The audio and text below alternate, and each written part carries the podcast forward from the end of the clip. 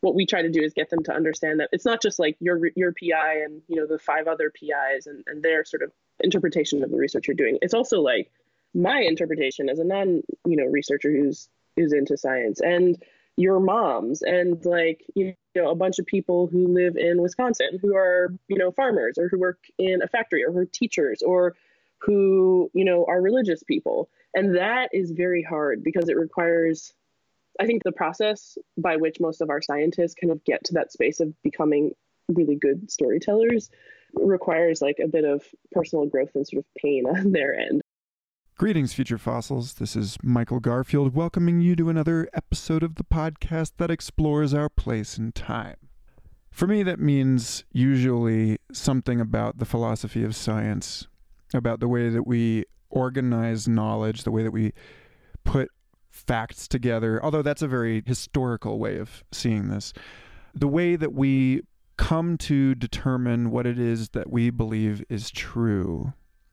It's always been an interesting question for me, I think, but lately, especially working at the Santa Fe Institute, I've been thinking a lot about how we come to understanding and how the social dimensions of this process while themselves, yes, an excellent subject of quantitative study and of literary criticism, are also something else. They are human stories.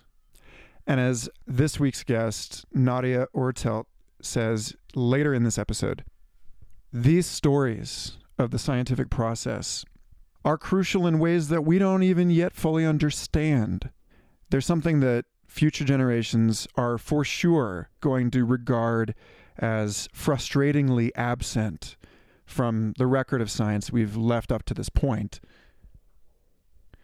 Vital gaps in our understanding of the evolution of human knowledge. So it's really cool to talk to Nadja because she has this company, Massive Science, that teaches scientists how to be better communicators so that everyone has access to science writing that is not only as rigorous as it needs to be to honor the research, but as candid as it needs to be to honor the scientists involved. Not to mention as compelling as it needs to be to honor not only the reader, but our understanding of neuroscience and narrative and what it is that makes a good story. What it takes to change a mind in however subtle of a way. So, up ahead is Nadja Oertelt, but first, I want to thank everyone who has been reviewing this show on iTunes. I kind of slept on requesting this for several dozen episodes. And then I stopped by the other day and realized that there are now something like over 115 reviews of the show. That's more reviews than episodes. That's awesome. I really appreciate it. It helps get this program, these conversation into the ears and minds of everyone who could appreciate, who could benefit from them. And that is the point. So, thanks. Also, thanks to everybody who has been supporting me at Patreon. It's it's coming along fairly well lately. Uh, Wim Forceville, Dylan Manning, Glistening Deepwater. Thank you all so much for recently joining that squad. And I want to give a special shout out to Mike Schwab and Know Your Meme, Future Fossils Podcast's new featured sponsor. It's an interesting site, uh, Know Your Meme, if you haven't checked it out. They're fascinated by the findings we discover while researching memes. The medium provides, as they say, a unique vector for modern communication, one that frequently has obscure Rorschach adjacent properties. Know Your Meme is galloping into a special year for their team, their visitors, and their community. And they'd like to extend an invitation for you to join that community of memologists. They have an extensive base of articles on the site already for you to read and comment on. You can log in, visit the forums, write articles of your own, edit any of thousands of living documents. Kind of reminds me of Zhuangzi commenting on Lao Tzu and how really hypertext is the original form of written human communication. Uh, we're just getting better at it. So, knowyourmeme.com. Go check them out. All right. Ooh, commercial. Thank you.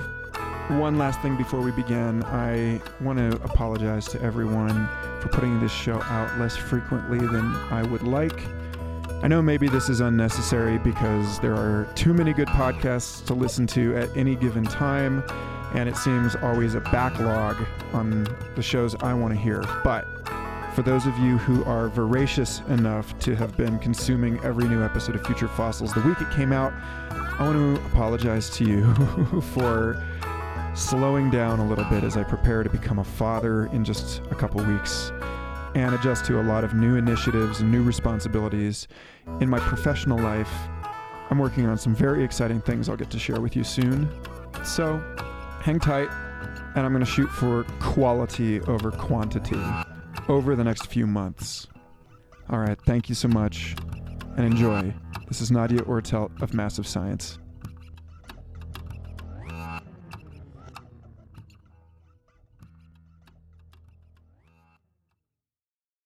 Nadja Oertelt, thank you so much for joining me on Future Fossils. Thanks so much for having me, Michael. I'm really excited to to delve in with you to yeah. something. Yeah. So, um, a bit of backstory, right, is that uh, our mutual friend Robert Gehorsam introduced us when he was visiting Santa Fe Institute, and he told me that as a newly hired communications science person, communicating science, that uh, I should be aware of your work at Massive Science because you're doing all sorts of extraordinary stuff, helping to shape the future of science storytelling, or at least promote good storytelling in science. Um, and then we met. We had a, a, great conversation, and here we are. And all of this is getting cut out because it's just crap.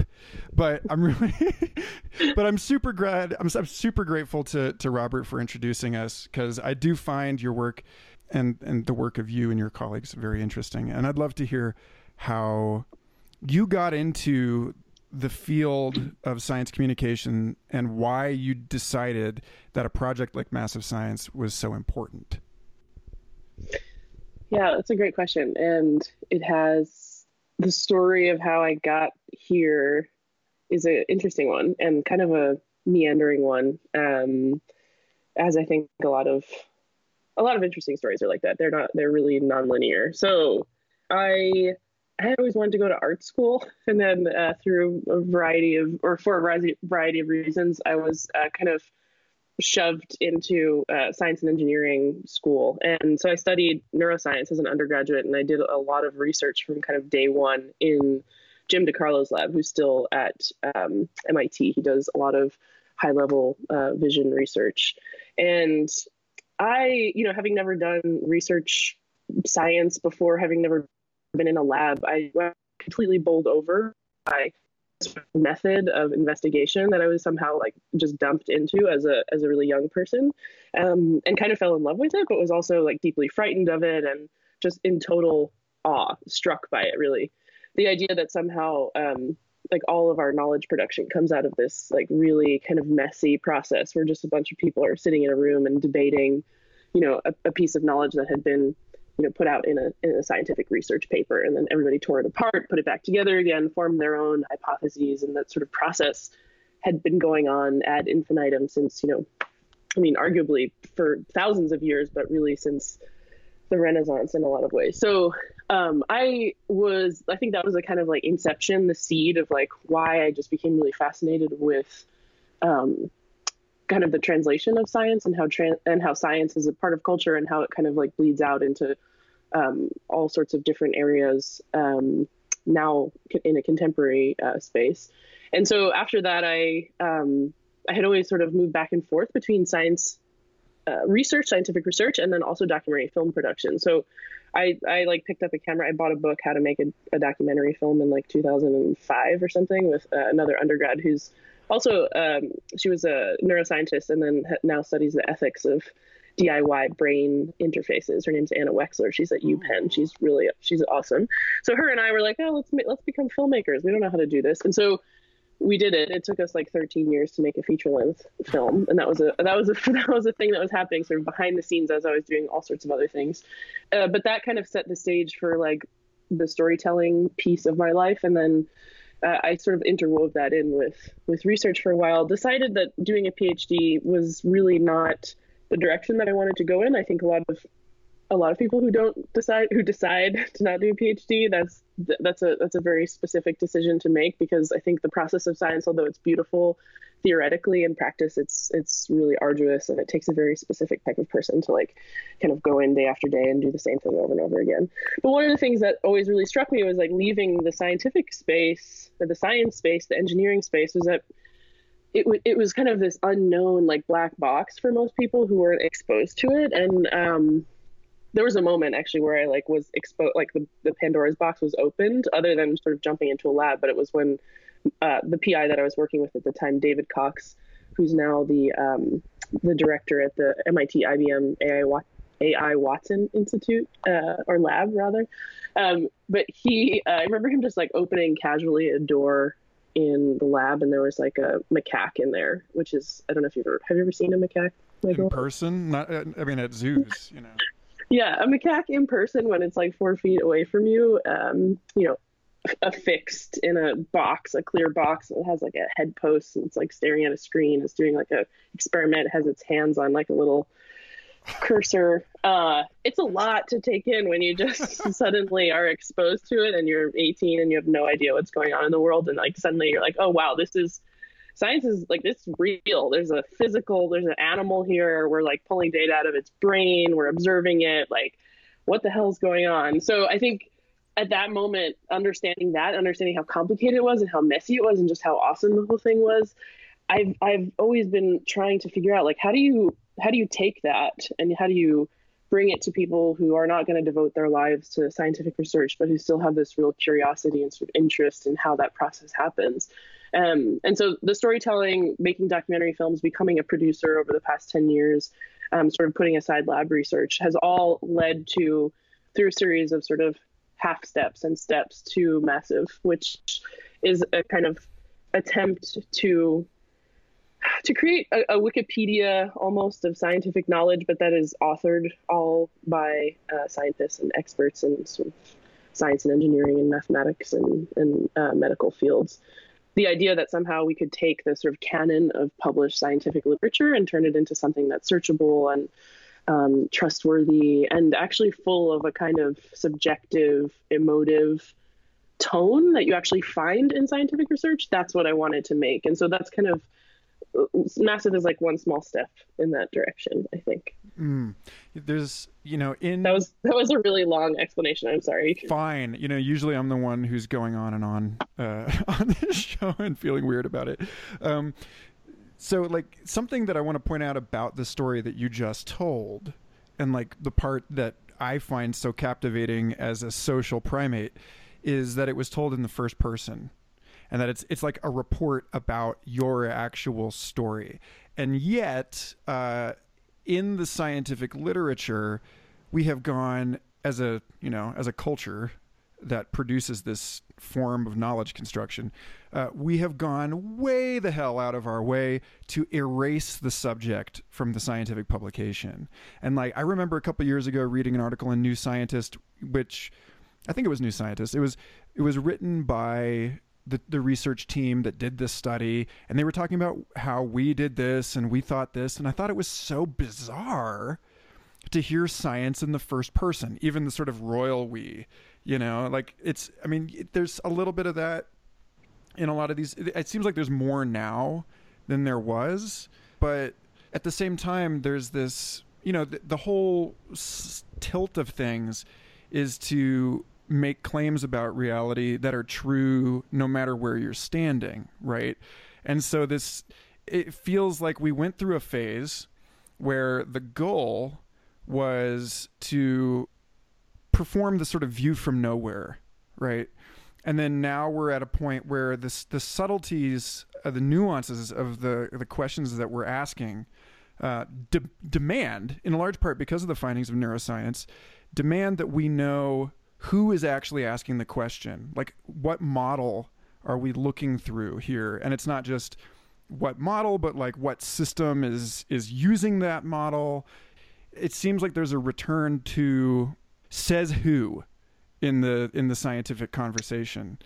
Yeah, I mean, if you think about like there, there is a requirement now for context and for and as part of that context like um subject some kind of subjective reality like and it's interesting that you use the word performance of objectivity i think that's what you said but i think yeah. there also i think there also needs to be a kind of um a performance of subjectivity to a certain extent. I mean all subjectivity is a performance i think but scientists in particular yeah in order in order to understand what is what what question they're asking what question they're really asking I think especially for people who are not sort of steeped in the intricacies of some tiny subfield and the sort of like 10 people who've defined the like subcategorization of thought within that subfield, because those researchers know that, those PIs know like where everybody stands. But everybody else, especially in, in inter like um, or I keep wanting to say intramural science, but like, uh,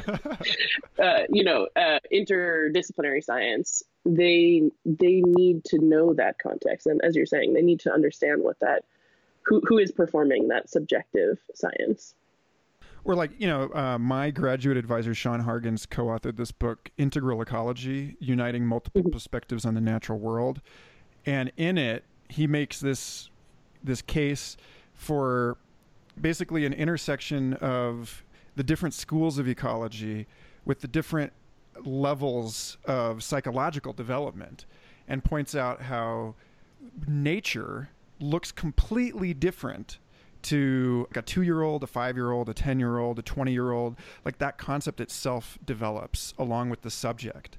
And so, you know, by the time you're like 60 and capable of this eh, like remarkable tolerance of paradox and ambiguity and you're in like what Harvard developmental psychologists call the construct aware phase of ego development where you realize that you are a story that you're telling then that sort of boundary this the city wall between human civilization and nature disappears you know at least conceptually. And so the, you know the idea that you need to know where someone is stationed psychologically before you can even evaluate their claims. Before you can even say like what what kind of thing they're talking about seems to be really critical and that's something that i don't see being done in science um, practically at all. I mean a lot of people would I, I imagine like most scientists would not agree with a lot of what we're saying here. Um, i think the idea that that context matters at all is like a, an abomination, you know, to like, I mean, theoretically, maybe not for like a physicist, but I think in practice, most people disagree with with that, and I, which I think is, I think is like it's like self affirming in some way. It's like, yeah, of course, if you if you feel that that is not relevant, then you can sort of continue to ask questions that disregard the kind of context and the kind of subjectivity that's necessary to ask more complicated and more ambiguous and sort of softer questions. And that's like i mean that's a just ongoing question that i have generally which is like how can you ask questions of complexity without like is the is the quest in science to ask questions in finer finer detail really going to to lead us to answers that actually like explain anything that is complex to us? I think in, the neuroscience has like const- has been struggling with that for you know since its inception as a kind of field uh, in quotes. But um, i think yeah, I mean, the same is true of ecology. Right? The same is true of uh, psychology, and I think of medicine to a certain extent too. Although a lot of people would also argue that that's not true. But yeah, I mean, I, I don't I don't think it will. well, you got the placebo and, effect. You know that whole piece of it. I think seems like there are these ways that it's it's sort of perniciously re-entering the conversation, whether we want it to or not. Yeah, I mean, so I just this is maybe an aside, but probably there's not. no aside um, here. right, right, exactly. Uh, so this weekend I went to Alex and Allyson Grey's Chapel of the Sacred Mirrors in uh, upstate New York, or I guess it's upstate. I don't know technically where that is on the Hudson somewhere. And I was, you know, there are moments where, you know, as as a scientist, I kind of was like balking, but there are also, um, there were also like a lot of moments of you know, I think an awareness that the ways in which they're trying to investigate really complicated questions of group psychology and and uh, spirituality and sort of environmental awareness are really the only way that like the only way that we can answer and ask those questions are from an entirely different perspective than the one in which like contemporary objective science affords us.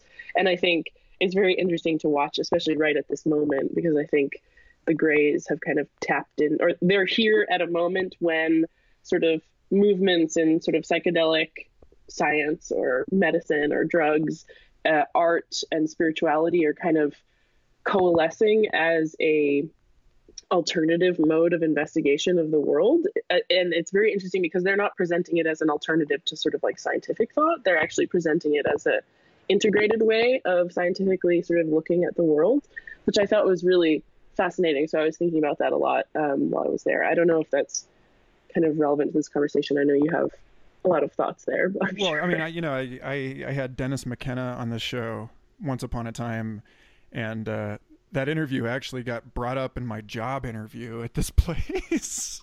they were like, "So we saw that you." Uh, you discussed the scientific method and interrogations thereof with Dennis McKenna. But, um, you know, that piece of it, which is that under the altered epistemological framing, you know, under the altered selfhood and sort of available uh, world space, uh, the world space available to that self of these non ordinary states of consciousness, the scientific method can continue to be practiced, sort of, um, like trial and error. And I mean, it, I guess, you know, it really depends on to what degree you have ceased occupying like normal space time coordinates but like that's just the thing. Like Richard Doyle in uh, Darwin's Pharmacy, I, I, bring this book up all the time, and I keep it here at my desk at work because he talks about how, you know, a lot of the big questions in science are is it this way or that way, kind of dualistic binary questions, and operating from a space where we're not held to the conventional concepts of self and other,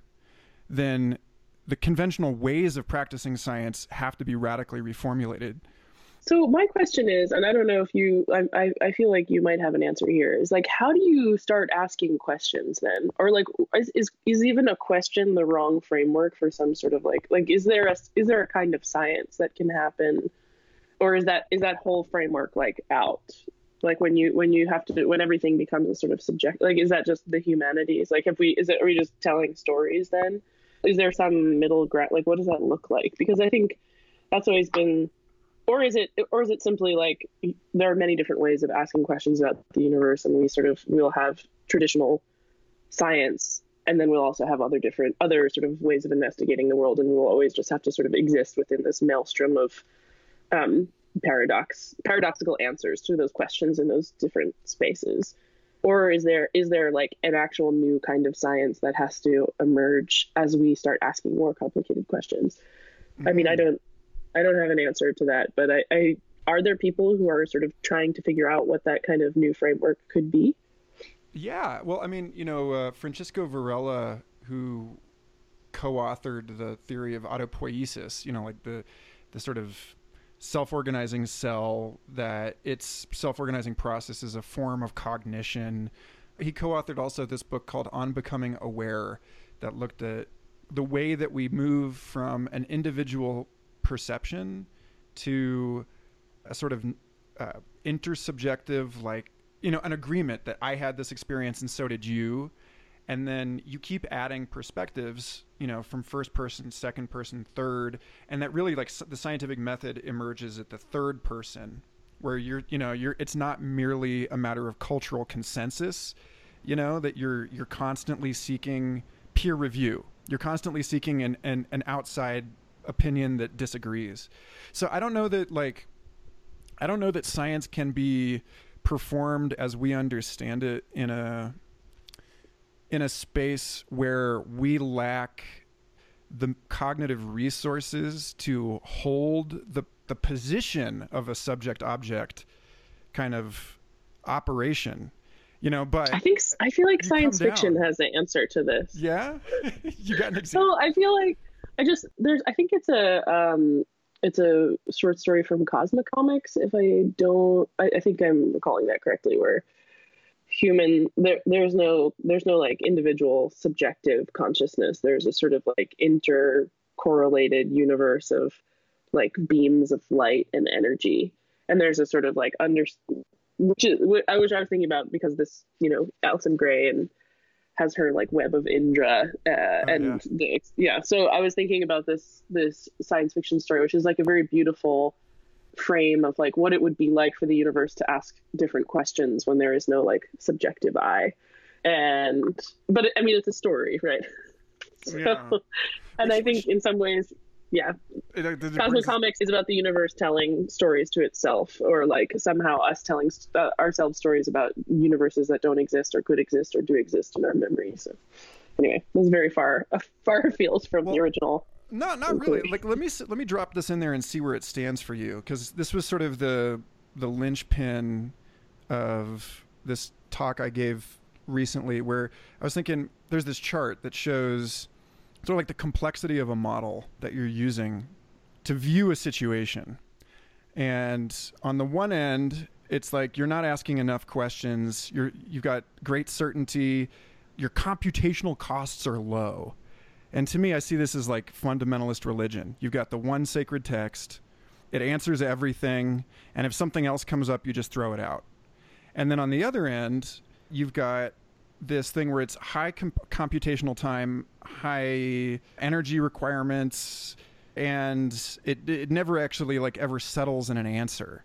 You know, you're just you're just asking and asking and, and gathering more and more data, and that to me feels like the opposite. That's like Zen meditation. You know, like you don't ever settle into a narrative framing about who you are or how the world is, and it just remains open and it's constantly being modified.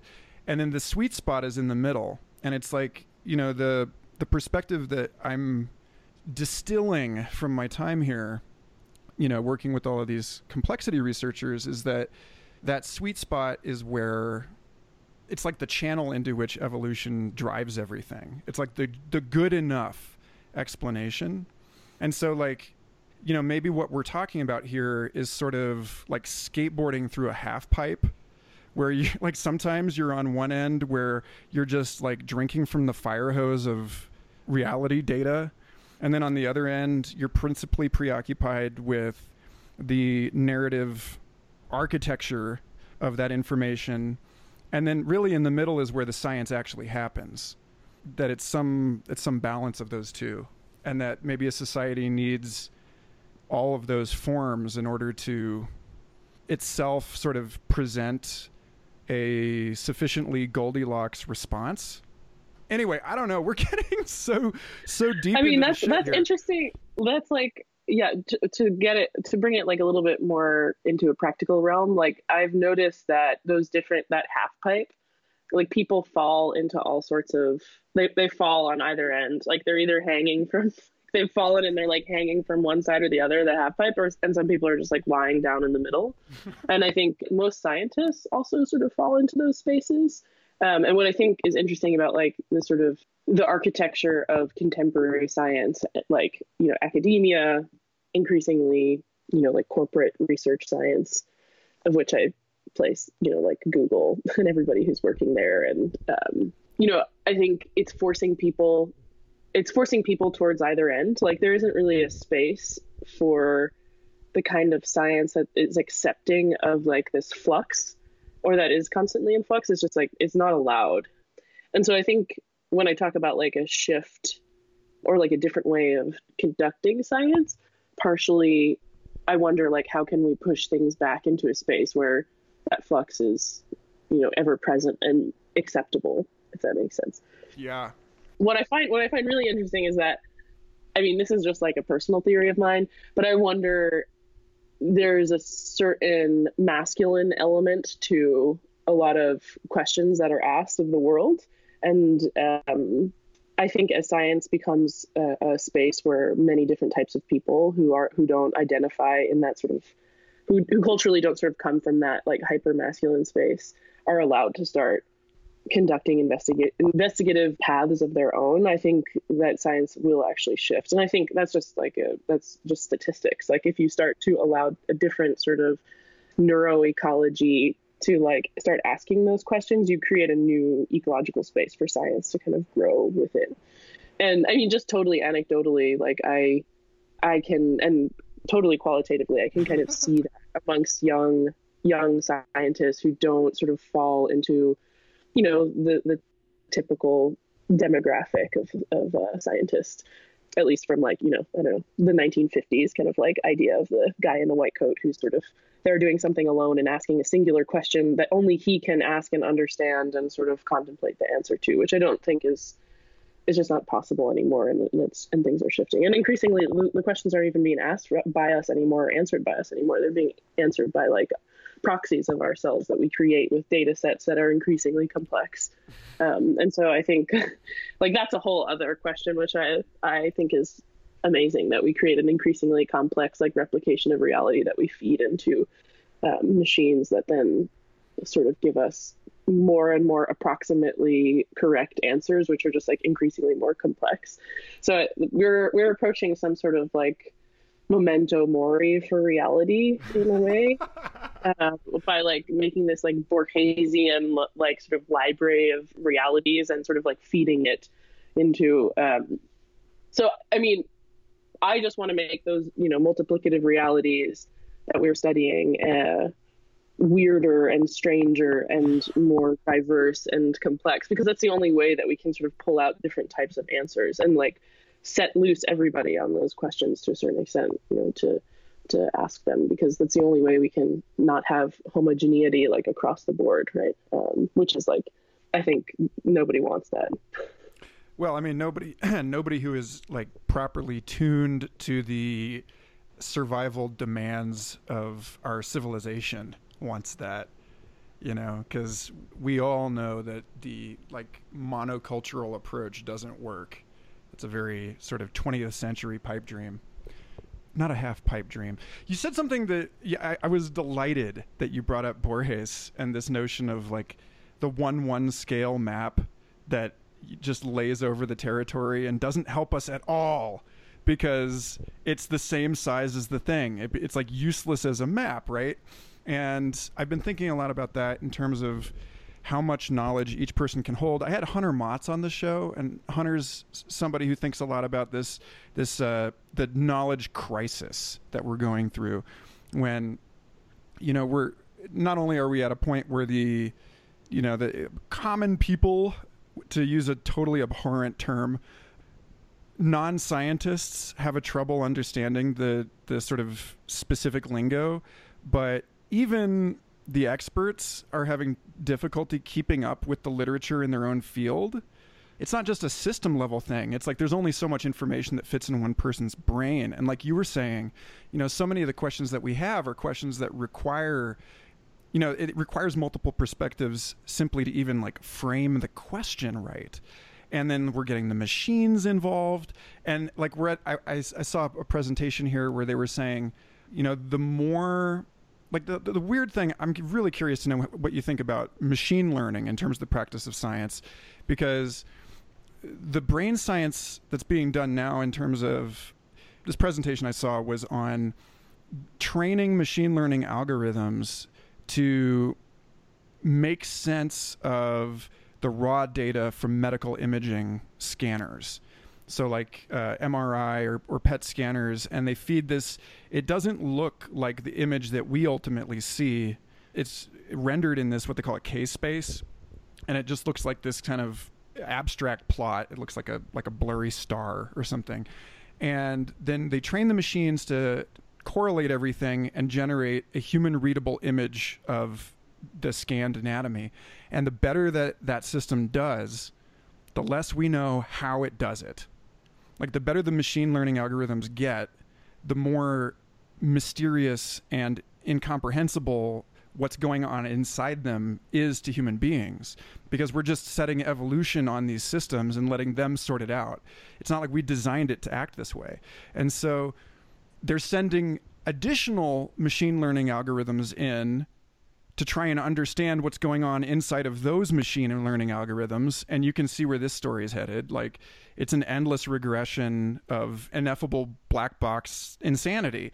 We're at that point. Although, yeah, go ahead. I feel, I mean, I feel that like the black box discussion is a little bit of a distraction from the subjective human actor a little bit. Like, uh, we're we're everybody is kind of like fixated on it and i find it interesting too because the idea that there's a sort of like unknown godlike entity which is like you know figuring things out that um we find inexplicable and it is ineffable in some ways. I feel like that's a it's like a mythological construct that in reality is like not really rooted. It, it doesn't it allows us to sort of step away from this thing that we've built and say like i don't have I have like very little responsibility, which I don't think is like that is not really tethered to the reality of how a lot of machine learning works because we have so much agency in creating these machines. And I actually, um, I think I told you about this. I just uh, came out of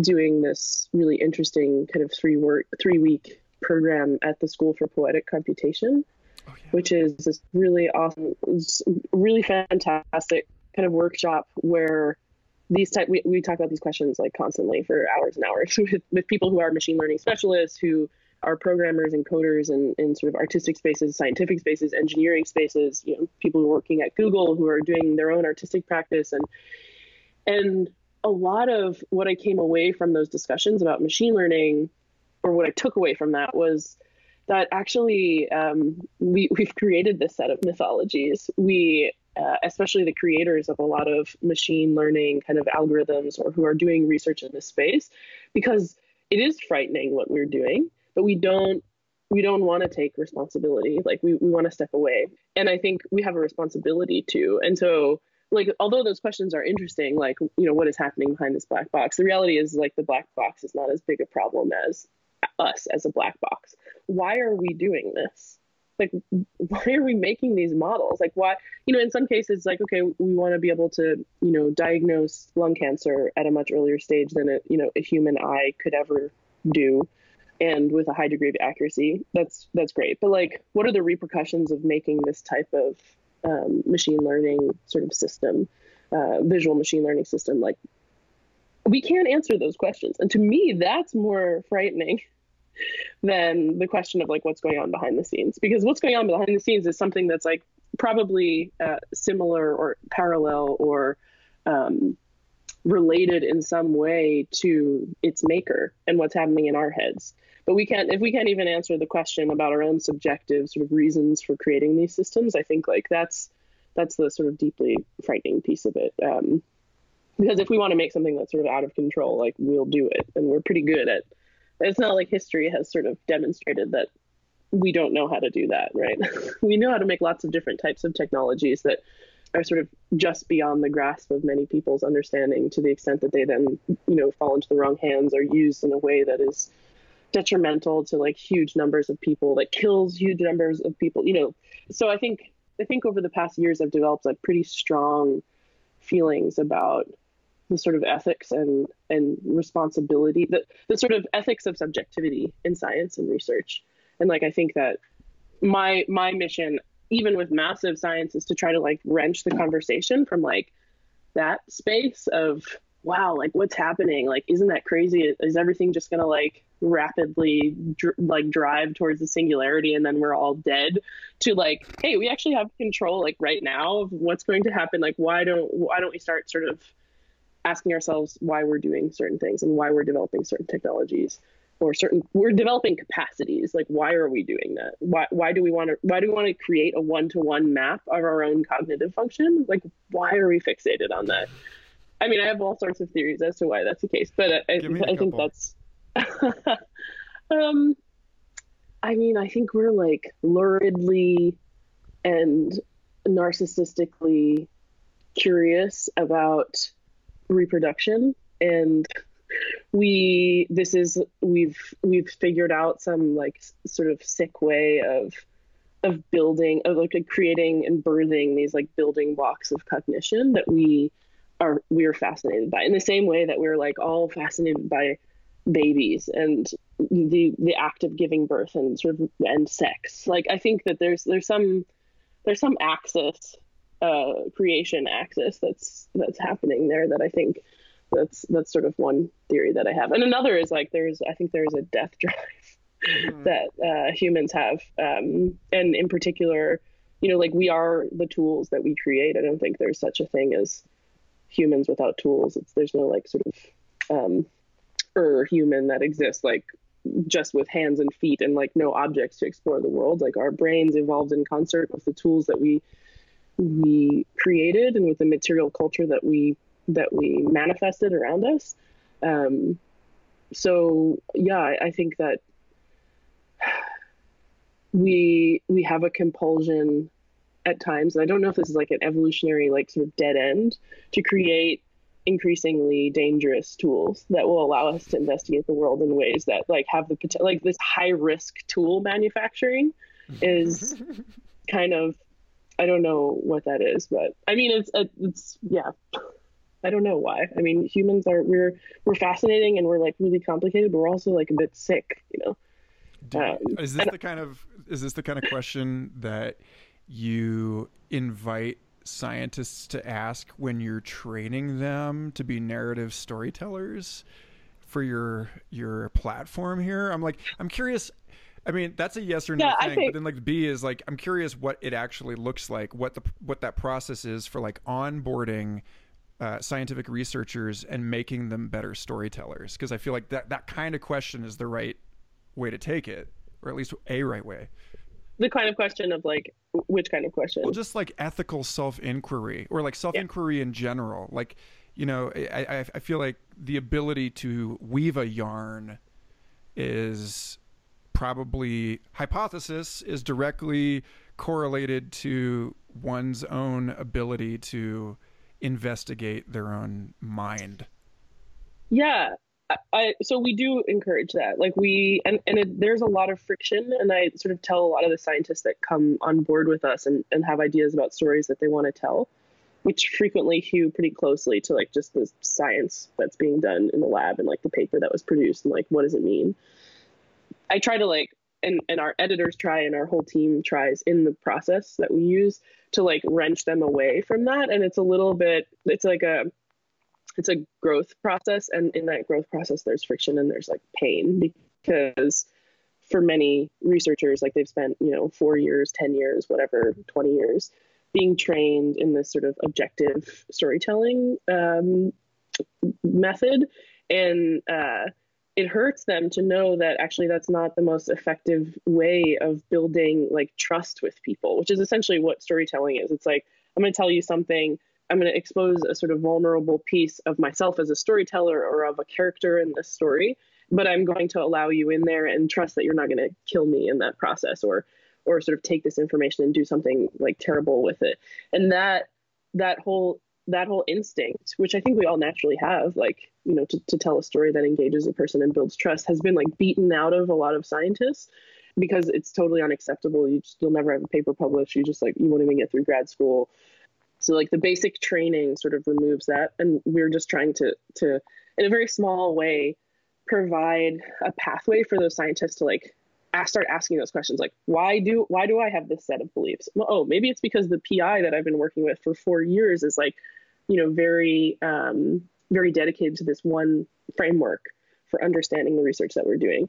Most of them already understand that. I think what we try to do is get them to understand that it's not just like your your pi and you know the five other pis and, and their sort of uh, interpretation of the research you're doing. It's also like my interpretation as a non you know researcher who's who's into science. And your moms and like you know a bunch of people who live in Wisconsin who are you know farmers or who work in a factory or who are teachers or who you know are religious people. And that is very hard because it requires it really requires I think the the the, the process by which most of our scientists kind of get to that space of becoming really good storytellers requires like a bit of personal growth and sort of pain on their end. And so i have to i have to warn a lot of them before they come into the process that like it's not necessarily going to be easy but we try what we try to do at massive science is to create this sort of like soft intermediary between the pain and vulnerability of subject of the subjective self and storytelling in that way where you're like look yeah i'm a scientist and i and i work for a land grant university.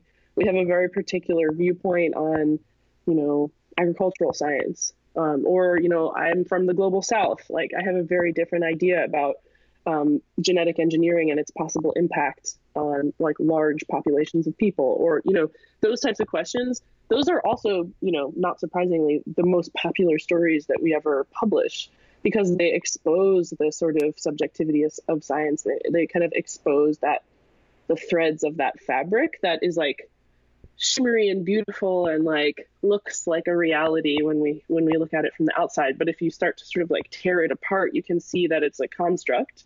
And you can see the reality behind it is a sort of like big mess which is what a lot of science is um, with a lot of people who are like really trying very hard to like create something you know that's within there. And, and people love that. It's like it's a it's endearing to know that people are working so hard and they care so much about something that they're they're really willing to sacrifice a lot personally and professionally and then also sacrifice the self. Like i mean i think that's that's the sort of core of of what we're trying to do which is very difficult. It's like this crystal this like beautiful crystal. It's very fragile where we're like look scientists are like very sensitive people. They're they've devoted their lives to a certain extent to sort of like investigating some question uh, of varying degrees of complexity and like if we expose too much of that to you it will like break you know because they, they're vulnerable and sensitive but at the same so we have to mediate it. And i think for the most part it works. And i think we're we're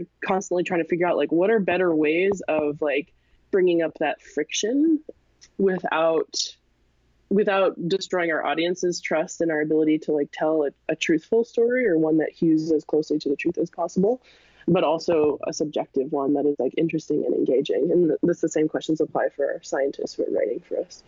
But I don't know. I, also there's like some weird sea change that's happening, and this is kind of like an aside, but I think younger pe- younger scientists that we work with who are earlier at, at an earlier stage of their career are approaching these kinds of questions like in a different way, which like there are more and i think maybe this is like one of the great boons of social media and the way in which like younger people engage with the internet and with the subjective self. Like they have many subjective selves because they have like many different um, faces. They're like that multi-headed like um, i forget what that mythical Janus. yes yeah yeah it's Janus but it's also the one with the four faces you know? It's like oh. every different face. the one from chapel of sacred mirrors that yeah yeah, always painting yeah yeah. But they they're used to doing that. And so there's a sort of like flexibility and like really interesting plasticity around like creating those different subjective like narratives. And there's like an ease at which people like move between those subjectivities or perceived subjectivities or subjective selves. And so i think like yeah things i mean obviously things we have no control over the way in which people are changing but i there is like something that's happening there that i think is fascinating. Like younger younger scientists just have a different way of thinking about the science that they do in like their own space their own agency in that space. So anyway sorry that was a very there was a very long-winded like rambling answer to a question that i can't even remember anymore. Oh, Olay. that's what we're all about here. I you know first of all i think that your your point on this being sort of a, a product or consequence of social media is really astute. Because I remember a few years ago reading this essay by Nathan Jurgenson, who went on to be the uh, social media scholar, uh, like the media theorist or whatever they whatever they called him at at Snapchat, and it was him and this guy PJ Rey writing an essay called "The Fan Dance" about exactly what you're talking about, the performance of sort of multiple selves online, and you know, Jurgenson's been an interesting dude in theoretically in a couple ways. One is he rejects the idea of a digital dualism that our lives online are somehow like ontologically distinct, that it's like a different class of reality from everything else. And in that sense, he's counter critiqued people who have a problem with the way that young young people are constantly taking pictures and sharing their experiences because he says like this isn't they're not not being present with their friends. They're being present with their friends. You just don't see them. because their friends are somewhere else. You know, that this, in some way, this is exactly the same kind of cultural activity that's always been going on. But then he says, on top of that, because of the way that the affordances of these new media create an environment in which each of us is moving through different social spaces, sometimes overlapping, sometimes non overlapping, that it's not that there really is like the end of privacy. And like, so even in these things that we've come to think of as sort of these panopticon surveillance deals, younger, uh, savvier people than myself are hacking through these spaces in ways where what we're doing un- unintentionally, unconsciously, they're doing intentionally.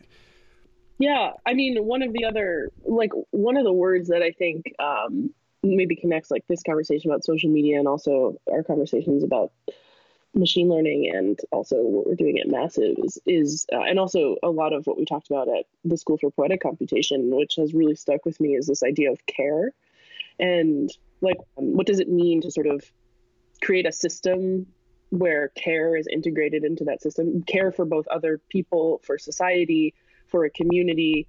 Um, because I, and I think the reality is like that is actually something that most people strive for. You know, they, they're striving for that regardless of the systems that have been put in place to sort of strip that from them. Which is why, like, even though we have this sort of you know um, centuries old practice of science that sort of like strips away the idea that a scientist actually cares about their work and is invested in it and has a some sort of subjective experience of themselves as an actor like they're still coming to us because they want to sort of relearn how to how to do that in a way that allows them because they care about people they care about the science they care and and they realize that expressing that care is important to sort of build bridges between people. And i think you know in the same way like young people really when it comes down to it they care about and everybody cares about connecting with other people. Like loneliness is is a sort of like opposite of care in some in some universe right? Like and and people are driving they, they will constantly drive away from loneliness which is like a is an it's an evolutionary drive i think. I'm not one to generally use like sort of evolutionary explanations for behavior but Busted. i do think yeah i know that's like that's the one time i'll ever do that. Um, bad science I, narrativization I think, but I do think that you know most most people need uh, they need to feel cared for and they need to feel and ex- that they can express care, and I think um, and I think like it's it's really it's a sort of like fine thread that connects a lot of different a lot of these different pieces, and especially like when we're talking about machine learning, like if we can't answer the questions as to like why we care about creating these systems or whether or not we're creating a system which has inbuilt in it um, care for you know other systems or other people like then we're really in a bad place. Um, but i have i have like infinite hope that that people will always return to that to will always return to care. Hmm. That's a beautiful thing. I feel like not to hammer this home exactly but i do i feel like the question of the black box and the question of care are really intimately related to each other because like ultimately you know when you talk about trust and the way that being able to tell a story is a way that we build that we establish trust and that learning from scientists why and how they conducted their research is like a shore or a hedge against this awful trend that we're seeing across pretty much every domain of human activity that society has scaled to the point where we're no longer capable of interacting with people directly enough that we can trust them. If science ends up being sort of like backsliding into us just standing around machines and asking them questions, they show us the work and we can't understand it, then the scientists, first of all, the scientists lose their prestige as people who are capable of thinking this through. But that's, I mean, whatever. I, but like more importantly, we lose a relationship with the humanity of our own knowledge. My my concern here is not so much that it's like an existential risk. It may end up that our incomprehensibly sophisticated technologies are just like totally awesome, you know, and that life is better, but that we never figure out how or or why, and that we lose something really valuable. Like we we like we lose. Um, I mean, maybe I'm totally worrying about the wrong thing here, you know, because we we were just fine, and in, in like the pre-modern world, this didn't bother us. That life was a mystery, you know. But the thing was that we hadn't we hadn't created it ourselves, you know. In yeah, we were we weren't creating that mysterious. Yeah. Yeah, like we want to know, like that. There's something about like the whether it's machine assisted or not. There's something about reaching a point where the questions we're asking or the answers we're getting are beyond our ability to explain to one another is well, I mean sorry I'm going to interrupt you yeah, because I I think I think the control right or the illusion of control like this this idea that we're we're creating all of these technologies we like understand them 120% and we will we will be able to sort of construct this giant sort of in you know industrial machinery that you know can recreate realities that can investigate our lived reality and that we understand every piece of it is a sort of is like antithetical to the idea of care and and and humanity right? Like we to care is to act ethically to be ethical and control doesn't even exist in that same universe. And i think a lot of and like control is sort of understanding everything right? And being able to like move apart to to change a variable and to sort of know exactly what to have this sort of like deterministic machinery. And so maybe maybe like transcendence happens when we finally just start creating technology that it, that it replicates reality in as much as like we don't understand it. Um, and and we sort of let go of that. I mean i mean increasingly maybe it's just because i you know, I go to therapy and I know a lot of people go to therapy. I mean, I live in New York City, but I, I live in New York City, so that's kind of inevitable. But I do think there's something to be said for like relinquishing control or like the desire to a- attain more and more control and what that brings us in not just like a, a sort of emotional sense, like joy or happiness, but also what it releases us from and what it what kinds of questions we can start asking when we stop trying to sort of control our environment or create machines that control the environment or create a system that we can control which like is our environment. Yeah. Well it sounds like you and i see a uh, pretty eye to eye on this particular issue. I think our first conversation we were talking about kevin kelly's graph of the exponential expansion of ignorance you know that like every question answered raises multiple new questions. So we're kind of you know the the whole notion that that science is leading us towards some sort of perfect knowing is totally wrong like 1000% wrong. But like okay so i was just reading last night uh, william irwin thompson passages about earth. And bill thompson's this cultural historian. I've had him on the show. Amazing mind you know, he was personal friends with a lot of the people who pioneered kind of the sciences of complex adaptive systems. Paolo Soleri, Greg Bateson, Lynn Margulis, Stuart Brand were all members of his Lindisfarne Association. And so, you know, he's writing back in the 70s, right at the beginning of that organization, about how there's two kinds of science. He's like the real cultural division, and this is really like the last sort of like thing I want to drop in your mind pond here and see where it lands and what jumps out he's like the real cultural division is not between the sciences and the humanities. It's like you just said it's like every scientist is a person with a self and a story and musical tastes and favorite books and they live in a culture and and just because they don't necessarily communicate in that way like their subjective experience their cultural experience is very much not so much bound you know divided between scientific and humanity's ways of seeing things. He's like the real the real division is between the people in the sciences or the humanities that see things in the Archimedean way, engineering, control, domination of nature, the extension of will, and the people who see things in the Pythagorean way, the mystic scientists. You know, and he, he points to like B.F. Skinner and behaviorism on the Archimedean side, and he points to people like Carl Sagan who are in it for the wonder on this sort of the mystic scientist side, and you know Einstein. But the point is that that it's like there's these two profoundly different ways of knowing in the sciences, and um, I don't know. Do you think that really moving through an age where one is taking over from the other? Or do you think that these are sort of like held in stable population and that that we're at a point where institutional science driven by massive companies like Google, uh, which, by the way, I got to say, I think it's kind of hilarious that the name of your company is Massive Science, even though it's like this miniature startup and it's very human scale and, and friendly and it has a face.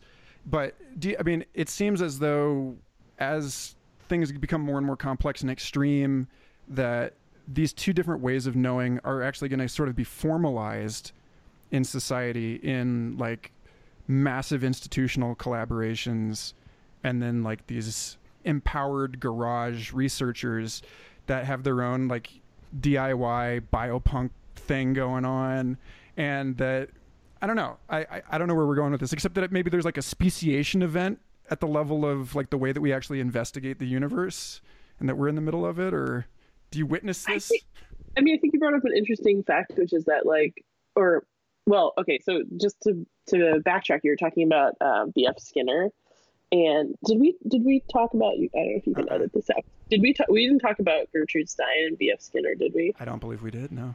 Okay, so there's this really amazing researcher, um, programmer, artist named Allison Parrish, and uh, she teaches at ITP in New York, I believe. But I heard a, a, one of the lectures that she gave was about the uh, kind of history of like the idea of automatic writing and automatic painting, which was um, a kind of framework that was used at the beginning of the 20th century, at the end of the the end of the 19th century. This idea that somehow like you could um, you could really access the the ego, the sort of mystic element of the self through the automatism. So like allow like taking away the the subjective self and allowing the you know something else to come through. And of course there's like a history of like esoteric kind of religious spiritual people and their practice around like automatic writing and painting. And in fact at the guggenheim in new york city right now there's a amazing exhibit of uh, this woman hilma klint who's a was a swedish painter who who was a sort of automatic painter and sort of made these really beautiful uh, paintings that sort of brought together visualizations of science and um, and physics that were happening in the beginning of like 1904 um, and sort of merging them with these like mystical experiences that she was having. But one of the things i didn't realize and that allison parrish was talking about was that there was a connection that is often not spoken about but between psychology and sort of like early neuroscience and the idea of automatism. Um, and Gertrude Stein like developed her whole theory of experimental uh, experimental writing, which was like untethered from a narrative and from the subjective self, through work that she was actually doing with B.F. Skinner, which is like kind of blew my mind, and I didn't understand like that. And actually, right here, I have one this book that I bought because I was so excited uh, about like understanding the, the correlation between the idea of creating like an untethered, subjective, written narrative form and early psychological experiments that a lot of French psychiatrists and psychologists were doing. It's called Gertrude Stein and the Correlations of Writing and Science by this guy, Steven Meyer. So, what I, to sort of answer your question, like, I think that a lot of it has to do with who gets to tell the stories of what was actually happening at the time. Like, our, mm. our conception of like whether or not people were troubled by what was known and what was unknown, you know, at certain times throughout history is like totally defined by the the sort of written and cultural record that's left behind. And so like one of the things that I mean this sounds like it's super grandiose, but like what I'm trying to do is say like, okay, well, we have this like insane record of scientific research and like just a tiny drop of the context around it. And what if we started to record alongside with all of that science the sort of actual subjective context of what was happening, almost like a sort of archaeological record for the future of like, because that data is actually important. The data of that that sits around the, the scientific research, like we need that. We need those stories so that we can understand things in the future when we look back. I think you know, for some time I did a little bit of archaeological work and um, I, you know, I was struck by like being out in the field and like, you know, stumbling upon some stone and realizing like there was an individual that made this hand axe and they did it for a reason. They did it here for a reason. They did it at a certain time for a reason. Like I'm discovering this, you know, 200,000 years later. What, how the hell am I supposed to understand anything about this? I have to piece it together in the most arcane fashion and tell some story about what I think happened. That's what's going to happen with the like horrible record that we're leaving behind of the research that we're doing now.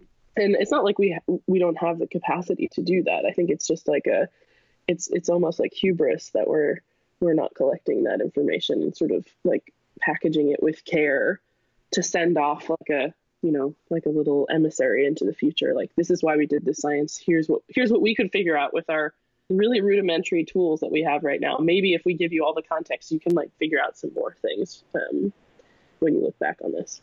Mm.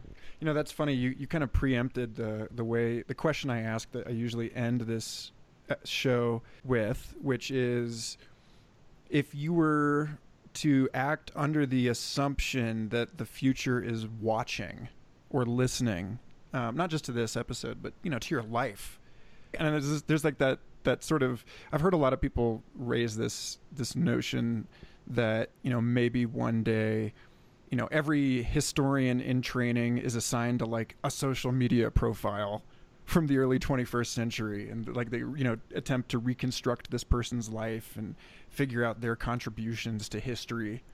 So if we are you know the data of this presumably very caring future investigation.